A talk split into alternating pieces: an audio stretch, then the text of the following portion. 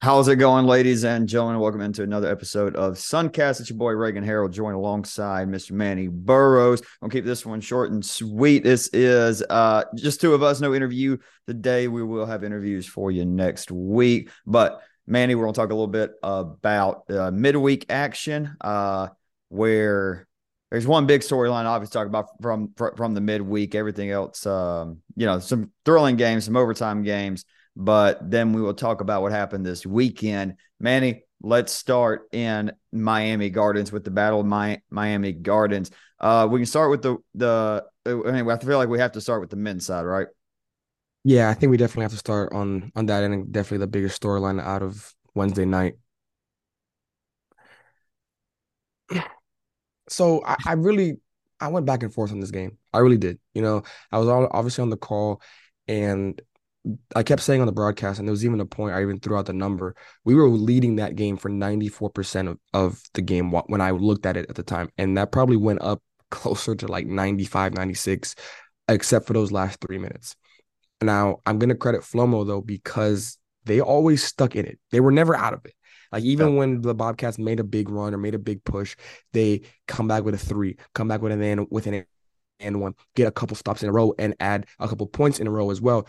The lead was always at eight, maybe got to 10 once or twice, but it always was around eight to seven points. And that's dangerous. That's a dangerous lead because you never feel comfortable, but you also don't necessarily feel a little bit of pressure. So you gotta, you kind of have that in between, and that can really mess with you sometimes. And I feel like that's what kind of happened. The Lions just kind of hung around, hung around, hung around, and then boom, those last three minutes happened. And I said on the broadcast, these two teams, it was a low scoring game for them. Like it, it, it was that. It was a lot of free throws that were being shot. You know, but those last three minutes, I knew we were going to be kind of like a car crash. It was going to be a lot of things happening all at once. Some highlight plays. I'm sure people have seen it all over social media on from both sides. And I think the best way to put it is at the end of the day, Florida Memorial just had they came down to them making plays. You know, they made plays down the stretch. They made some big time plays. The Bobcats just didn't make enough and it's a tough loss. And like we said, one team's going to be 0 2, and it ended up being the Bobcats. Yeah, um, I mean, I mean, you you were there, so I don't really have too much to to add on. Obviously, I was broadcasting the Webber games, and you were broadcasting these games, so you know, um, yeah, nothing really just jumps out when, when, you look look at the stats. I mean, just being a, stat boy w- warrior right now, uh, nothing really jumps out. I think five for twenty three from behind the arc is obviously not where you want to be. With Flo Mogo's five for sixteen, um, yeah, and it, you know, it's really surprising because usually, and you, look at uh, years past with St. Thomas, when it's close late, you usually want to bet on the Bobcats. I, you, that's usually their money time, and it wasn't the case this time, which was a little a, little surprising to to ha- have that uh, happen. But yeah, I mean, hey, uh, we said it on on the last episode. You said it was um, uh, I, b- I believe you said it was bigger for Southeastern. Um, the, I, said, I said Bobcat. I said I said St. Thomas. I said St. You Thomas. said St. Thomas. I said I said Southeastern. Yeah. Um, and it, it, it, was St. Thomas that felt 0-2. We'll obviously talk about uh, Southeastern, a great win for them. Their, their women's team against Keiser. We'll talk about that that one a little bit later. But yeah, man. Uh, you know, like I said, uh, I think it is still you. You don't. You're not grabbing the panic button, but now you know what drawer, drawer it's in, and now your palms are getting a little, little sweaty. Um, I still don't think it's anything too concerning about. I think it's still too early. Um, now, St. Thomas is still playing like this middle of February. This time a month from now, I think then th- th- then it's going going to be a what's happened. I don't think we're there yet. I think we're far from there yet. I think this team's way too talented to write them off. I would even say, say they're probably still the favorite to win win the Sun Conference tournament. Um, as far as the Sun Conference regular season, probably most likely. Um, not really to start. Uh, you're wanting for that, especially when you look at Ave Maria and Keiser, who we'll, we'll talk about uh, in just a minute. But yeah, I mean, I mean, t- a tough one for the Bobcats, but uh, Florida Memorial. Oh, what a way to respond! What a way to respond! Um, you get uh, I don't want to say embarrassed, but they were the favorites to win that game. That you got upset against Warner, which I mean, just join the club when it comes to get, getting upset right right now in Sun Conference basketball. But what a way to respond! You get back to one and one, and you, tell if you told Florida Memorial, "Hey, two games in the Sun Conference play, you'd be one and one." I think they would take that. I think they would take that in I definitely don't think they would have thought it would have happened the way it did. Right. Maybe they thought they would have been the Bobcats that gave them that loss, just because again, on paper, like you say, look at the stats, nothing jumps out to you. Like yeah. there really wasn't anything like no one had more than 20 points on either team. The highest scoring from either team was Milton Matthews with 16. He went 6 of 14 from the field, 4 of 10 from 3. Like that's the highest scoring in this situation where there's a plenty of talent on both teams. And you saw that they kind of canceled out. And that's why I say it came down to basically who can make more plays and the Lions right. made a few more plays than the Bobcats. Wait, we do have to keep, keep rolling. Uh we're doing doing Heart of America Media Day with NAISB. We, we get we're getting that started. So we, we do have to roll through these games a little bit quicker than what I like to. But going over to the to the women's game, some good performance solo wise for Florida Memorial. Deja uh, Thornton with 27 points. But Bobcats, man, uh, Marta Franco, what a performance from her. Eight from 11 from the field, three for three from behind the arc, Manny. I mean, I'm glad she had that kind of bounce back game. You know, she had struggled with foul trouble the game before against Cole, so only played eight minutes, finished with four four personal fouls, but she was still involved in the game, and you know I knew she was gonna have a good bounce back. Her best offensive game of this of the year for sure, no question about it. When if you would have told me that the Bobcats were gonna play the the Lions at St. Thomas and Brooke Bogas would be the fifth leading scorer, I would have thought it was a rough day. Yeah. But I would have been sorely mistaken. And I'm so happy I would have been sorely mistaken because not just Franco, Renee Tumblin, double double, 13 points, 10 rebounds. You also have Bria Brown, nine points, two rebounds. And then you also have Paige McDonald off the bench with 15 and six, including six of eight from the field. When the offense is humming like it was, and I said they're going to have a breakout game from the three point line. Now, they didn't shoot an obscene number. You know, 39% is still very, very good. Don't get don't get me wrong, but we're not talking about they were shooting 40 or 50%. But 39 for them is very, very good because you know about the defense. You know that, that that's what they're gonna do. So now if they're shooting the ball from distance like that, it's just so much good stuff going on. And by the way, even though Brooke only had eight points, she also had six rebounds and seven assists. So she was still doing what she does best. And it was just a team effort and great defense, you know, aside from Thornton, who sometimes you just got to tip your hat. It, it, it was honestly great to watch her. She was just flat out putting that ball in the hole. But sometimes you know players are going to get their numbers. But if you can hold everybody else to what they did, that's the recipe for success against anybody in the conference. Absolutely. Keeping the train rolling. Uh, talk about uh, great uh, weekend. I think uh, Keiser had, had, had a pretty good uh, midweek, but Webber heading over to Babson Park. The games I was on the call for the men's game. Uh, they played Coastal Georgia. I want to. I would take about Coastal Georgia before we get into uh, Webber and their 84-70 win over the Mariners. Sally Wilson's the best defender in this conference, and I don't know if it's close, Manny. Uh, it's all he did uh, to Milton Matthews uh, last week, and obviously he's been a great player for Coastal Georgia uh, uh, th- this season, and he held Tyrone Nesby to two points in the first half. That's something. Now Nesby said, "Hey, there's 40 minutes in this game, and he dropped 19 in the second half, or maybe been maybe been four points and then 17. Either way, he drops 21 points, four for seven from behind the arc for Nesby. The big question was, what would this Webber team look like uh, in the post Stokes era of this season? It against Keiser, I think there's I don't say no doubt, but I say pretty good shot they win. Didn't matter in this game, man. Eden Holt was a phenom was phenomenal at the at the point guard position. Gavin Buchanan, tough, physical, just a fun, gritty guy to to watch. I he, honestly for from uh, you know hearing from people w- with Webber, he is a lot like the coach. He is a lot like uh, Gabriel Rutledge. Uh, Cooper Peterson was a uh, solid guy off the bench, two big three three pointers, hit him with the habuga. Uh, mm-hmm. but he he was great. Uh, Webber's three point shooting uh, was ultimately. Uh, I tell you what, the three point shooting in this game was phenomenal. Coastal Georgia, the, the thing with, that that was troublesome for them was they started four for four, which was when I saw when they when they were up like 12-6 early and they were four for four, and we were just not able to mat- match how fast they were moving. That's another thing. They moved the ball very well, and they find open looks. And the, the first four three point uh, attempts they had on Webber were wide open, just butt naked threes. And I'm like, uh oh, uh, Webber might be in trouble here. But after going four for four to start, uh, they, they finished six for 20 from, but from behind the arc. Webber stayed pretty consistent throughout the night. Um, and then something that Webber just d- does well. I mean, the last year they were one of the best uh, free throw shooting teams in the NAI, and they had a great night at the line 23 from 29. Uh, beat out, rebound them out, uh, had almost twice as many assists. Uh, it was a real solid night for the Webber men's team. No, I'm uh, just like you were the just listening to the breakdown for me from the Bobcats line game. I'm just sitting here taking it all in on, on what you saw from from the Warriors game. Obviously, we know how Coastal was going to be. We both picked Webber to win that game, but we both knew the Mariners were going to be riding a little bit of momentum, and I, and we knew that it was going to be a, a dogfight. So I'm nothing surprised on that end, but I obviously we knew that the Warriors just have the talent to do it. But we're all going to keep an eye on that Sally Wilson out there in, in Coastal. He's he's he's putting making a name for himself big time right now. Right, and uh, moving on to the women's game between Webber and Coastal. Webber, how you doing? Now, this is the Webber basketball team that I, that that will fire me up, get the people going. It was a great performance. Um, you know, man, you said that Webber may have the best, or at least the best offensive uh, guard duo in in this conference, and Jada Burgess and Samantha Pacheco.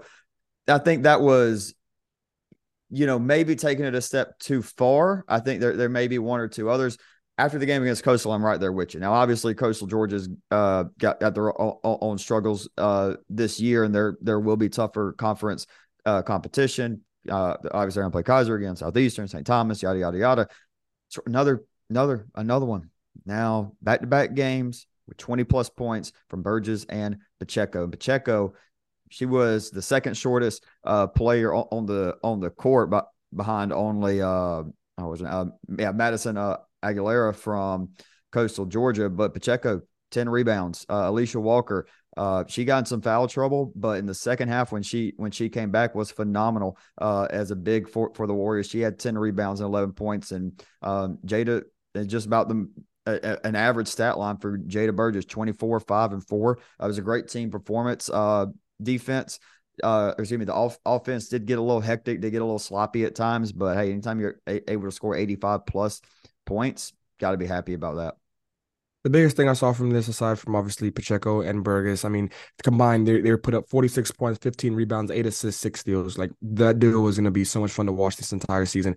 Burgess is also just lit at the free throw line. Another game where she's going 14 for 16 and she just makes her money at that line. I was also surprised with the Webber Warriors. They out rebounded the Mariners decisively, 47 21. I think that was a obviously something it's going to be hard for them to do consistently, but if they can do that, maybe not to that degree.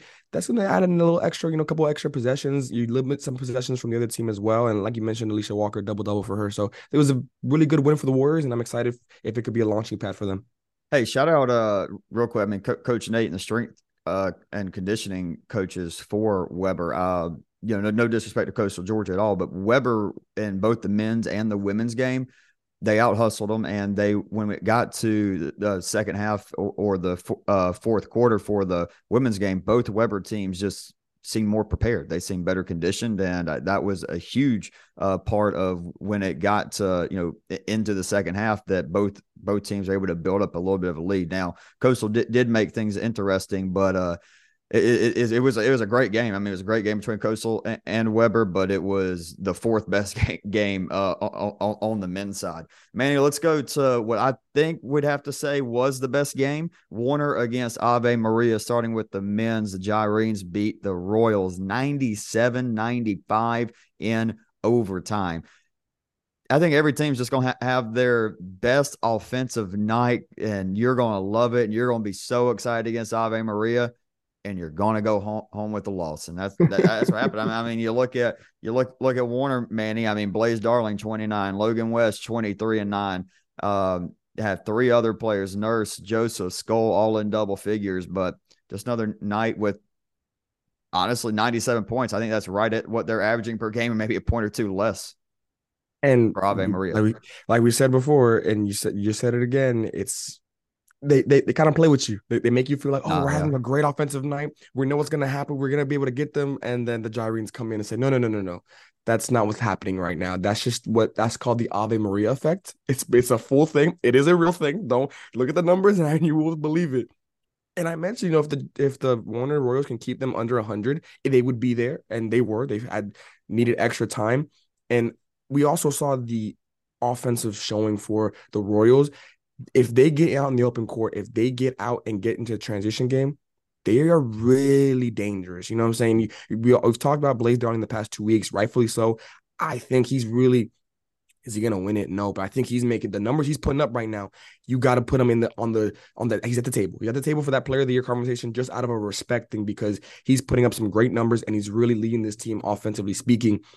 But at the end of the day, like we keep mentioning, the Gyrenes just they can score the back. I would love to sit down in the practice for the Gyrenes and see how many shots they're shooting, how many shots they're making, because it's so impressive their ability to just go out and get buckets. And this might have been an off night for them.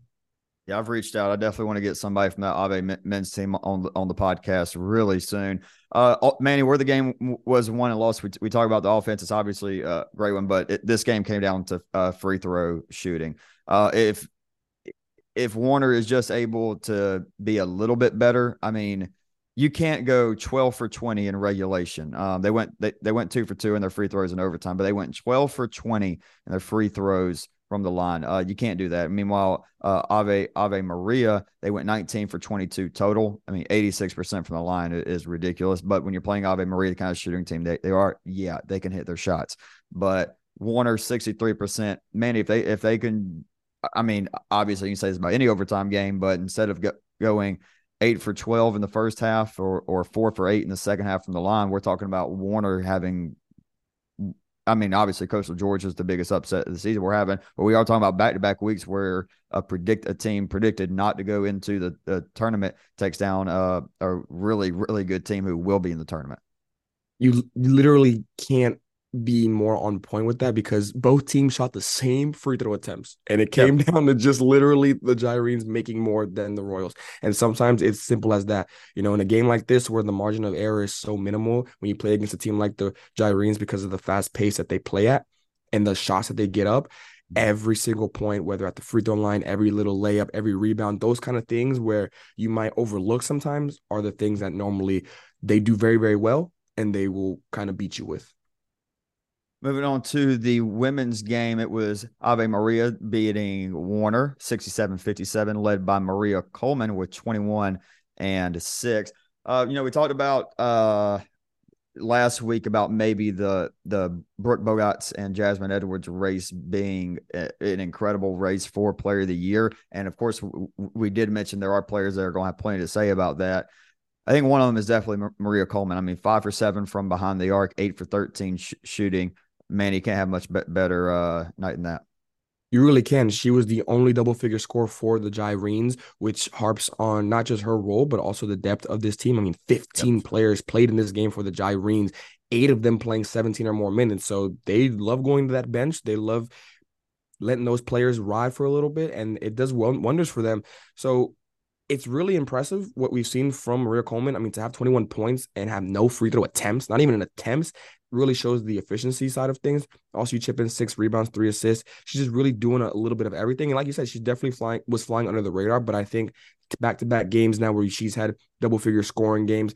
I think I would call this a, a nice win. A, maybe not a, a eye-opening win, but it's a very nice win because this Royal team, we know they're hungry. We just had Jasmine on on the pod, and she obviously talked about that hunger that this team has. They're coming off of a big time win against the Lions, so I think it was very good for them. I also the defense. I mean, 67 points for the Gyrenes is lower in this conference, but if you hold a point 57 points on 34% shooting, you're to be really, really good. And of course, you're to out rebound a lot of teams, 40 to 28 in this game for the for the Gyrenes over the Royals. It really just came down to them forcing some turnovers in the sense of rush shots, maybe not bad shots by the Royals offense, but you still maybe were a little bit pressured by the Gyrenes defense. And we're gonna definitely have an eye on that on Maria Coleman and see how she has the rest of the season because some of these games coming up really gonna tell a lot about that player of the year race.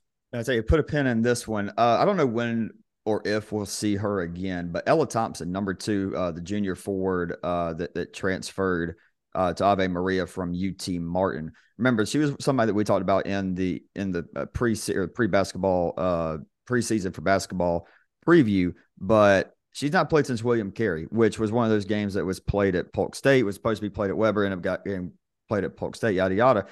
She was incredible. Uh, she got hurt in that game, and she has not played since. I have no idea what, what her status is or anything like that. But you know, looking back on that no, November second game, she was five for ten, uh, two for three from behind the arc, three for three uh, fr- from the from the line. I mean, that's two, and she had two 15 point games. If they get her back, I think Ave Maria, I think Ave Maria could win the win the Sun Conference tournament. I think Bella Thompson gets back with that scoring threat. I think that they, they could win this tournament. I do think that the Gyrenes, both men's and women's, they're definitely creeping up as a as a dark horse type of candidate. And now, obviously, I think the men's have a little bit more than a dark horse chance. Right. But the women's side, they're definitely enjoying, I think, being under the radar. And when those big games come, which we know they are coming, they're really going to get up for those. And we gonna, might have some game of the week contenders yeah. in multiple weeks in a row. If I could, I would book it down to Keiser this weekend. I would book it to Keiser this weekend, but I can't do that. Um, moving on to our fourth and final midweek matchups, it was Keiser Southeastern and another incredible one on the men's side. Keiser a late, uh, a, a late shot, or excuse me, a shot late into the game to tie it up, to send it over overtime and survive and survive in the furnace. Uh, Calvin Sermon is the superstar in the making, Manny. I really have to agree with you on that one because we kind of we, we both have the Seahawks obviously winning this game, but we also understood that the fire were gonna not let it be an easy one. We understood the fire were gonna have a lot to say for the fact that they thought they could have beat won their game the week before the game the day before. But Calvin Sermon's 29 points, 9 of 19 shooting, 2 of 4 from the three point line, 9 of 13 free throw shooting. I also want to give a quick shout out to all the scorers in the conference. They understand Let's get to the free throw line. Let's get some buckets because yeah. I've seen a lot of these players who are scoring 20 points almost a game. They understand we can, if you attack the paint, you're gonna get rewarded. You're gonna get some free ones at the line. But not only was him, Brandon Farmer also 20 points for him, and then Vincent 11 points, 10 rebounds, another double double. Obviously, those five fouls, not having him to end that game is a big loss. But the Seahawks still push through and kind of see the depth of this team and the ability yeah. for them to squeeze out some tough wins, even without their big man in the in the paint. And I know it's it, has been a tough season for Southeastern, but man, th- th- this is a it, it's a loss, but yeah, I mean they played so well. I mean they, they did play. I mean just and again, this I obviously didn't watch the game with, with, with being on the call for the Webber game, but uh Makai Vassell 26 uh points on 11 for 17 shooting. Uh Reggie Mesidor uh he's has 16 points. Josh Joshua Velasquez he is has 16 points, three for six from behind the arc. Sean Shore nine and nine it's tough for it's tough for them, man. I mean, it just seems like they can't they can't really catch a break. But yeah, you go back to Keiser Vincent, another double double. Brandon Farmer a rebound away from a double double. But you know, when, when, I was talking to some of the Webber guys after the Keiser game, I, I was just like, so w- what are your thoughts about Keiser? And unanim- unanimously, it was, oh, that point guard can it, it is crazy, and it's crazy that a five eight hundred forty five pound freshman is tearing up the Sun Conference uh, the same way uh, a guy like Tyrone Nesby is uh, f- for Webber. But I think we are looking at a guy that in the next two years, three years, I think he could very well lead, reach uh, Riley Minix's level in the Sun Conference. Uh, the the difference is being five eight is obviously tough, but He's working. It, it, it, ain't slowing him down right now. I mean, he's just so fast. He's quick, and he's got great vision on the court. I mean, to harp off the southeastern point, it every year I feel like there's always that team in any sport really where they play very well, but they just can never catch a break, and that's been the fire so far. I mean, the first recipe for success for them is Makai, Reggie, and Joshua all have to really score 12 plus points a game. I think that if that's what they're doing consistently, obviously it's an overtime game, so you're going to add a couple extra points. But if they're doing that, that's going to give them the best chance to win. And then it's just a matter of doing the little things, fixing up some of the edges, and having some support from around that as well. As for to to give them that uh Riley Minix type thing, obviously that's a lot. That's a, that's very high. I do think he's freshman of the year is is definitely in play for him. I think it's probably his yeah, to yeah, lose yeah. so far. he, he's probably minus ten thousand. Yeah, yeah, he's, he's, going to be freshman of the year. Bar, barring anything crazy happening, he he is the Sun Conference freshman of the year. But I I do think while his disadvantage is his height, that's also his advantage because people are going to look at it and say, "Yo, he's five eight, and he's really putting." making people have to adjust to him how he plays they are running the offense at times through him I yeah. could see that two man game with him and Vincent being a problem for uh, definitely the rest of this season and, and who knows how much longer. So I, I understand it. I do think that is the most best case scenario, but the way it's going right now, I don't think anybody would necessarily disagree if you have that projection for what could happen for Mr. Sirmons out in West Palm Beach. Real quick, yes or no? I don't want to get in this debate because this is a 30 minute debate. We'll do this uh, definitely soon. Vincent, Sirmons, Farmer.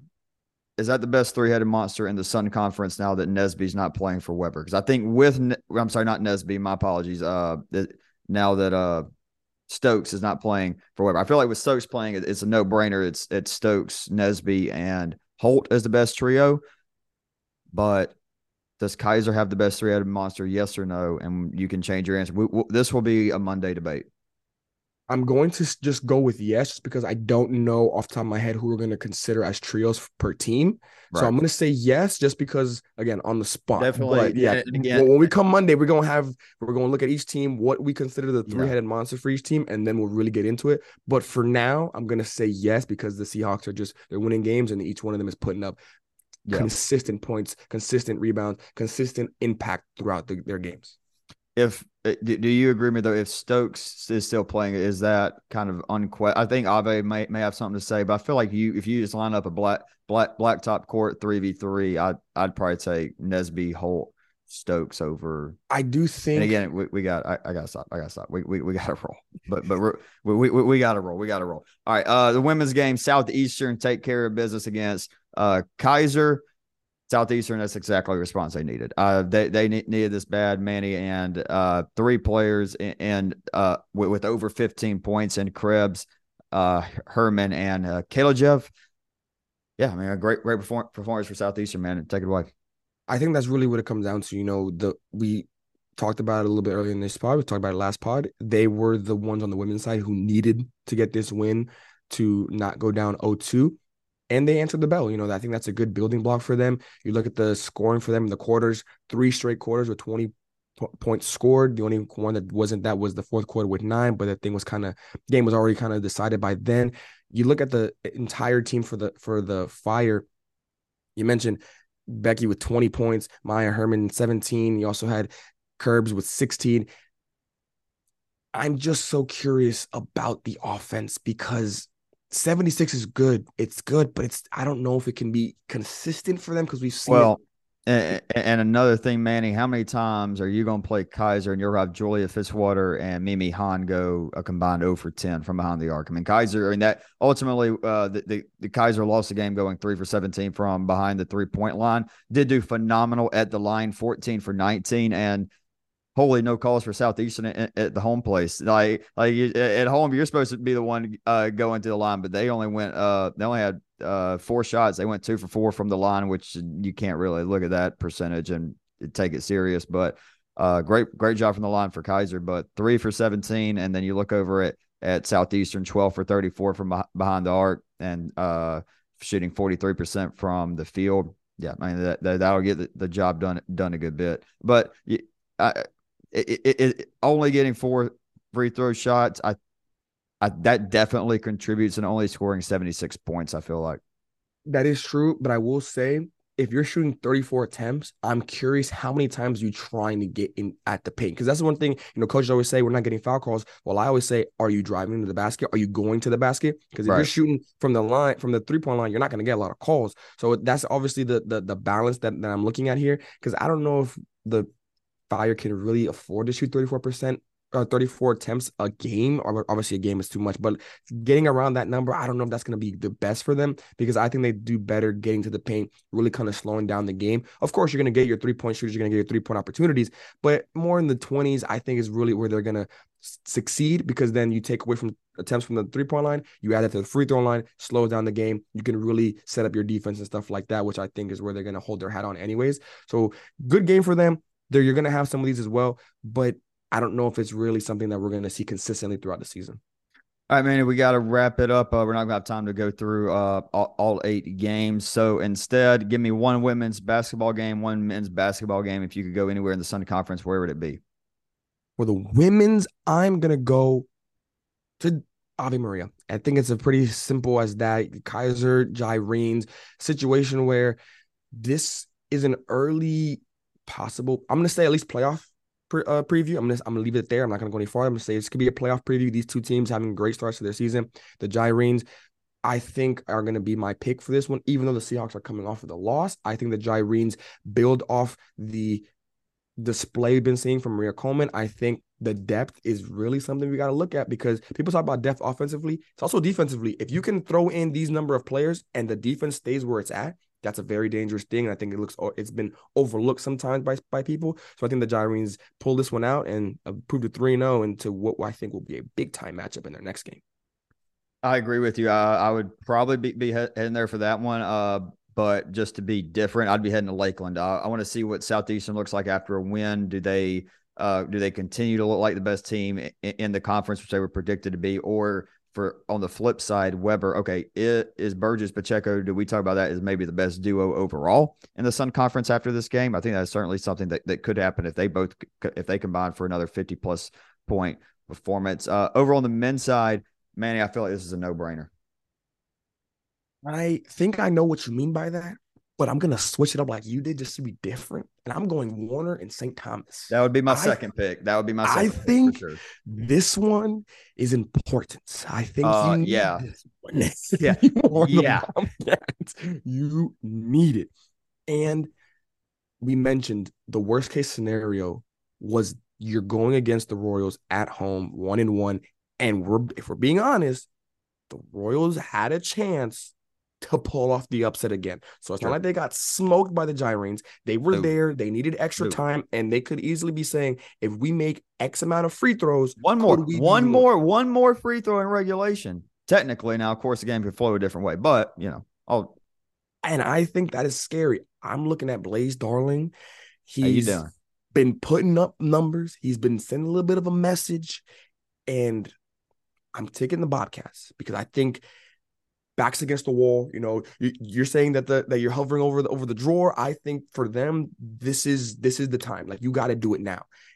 If Blaze Blaze Darling could have a situation where he says, you know what, I'm forget this whole dark horse. I'm making my my message known that I'm coming for heads this this season, and I think it's gonna be a fun game for them. I think that crowd that crowd is gonna be raucous. I think it's gonna be awesome, and I think that's where I'm gonna go with just to be a little different. But I think the Bobcats do pull it out.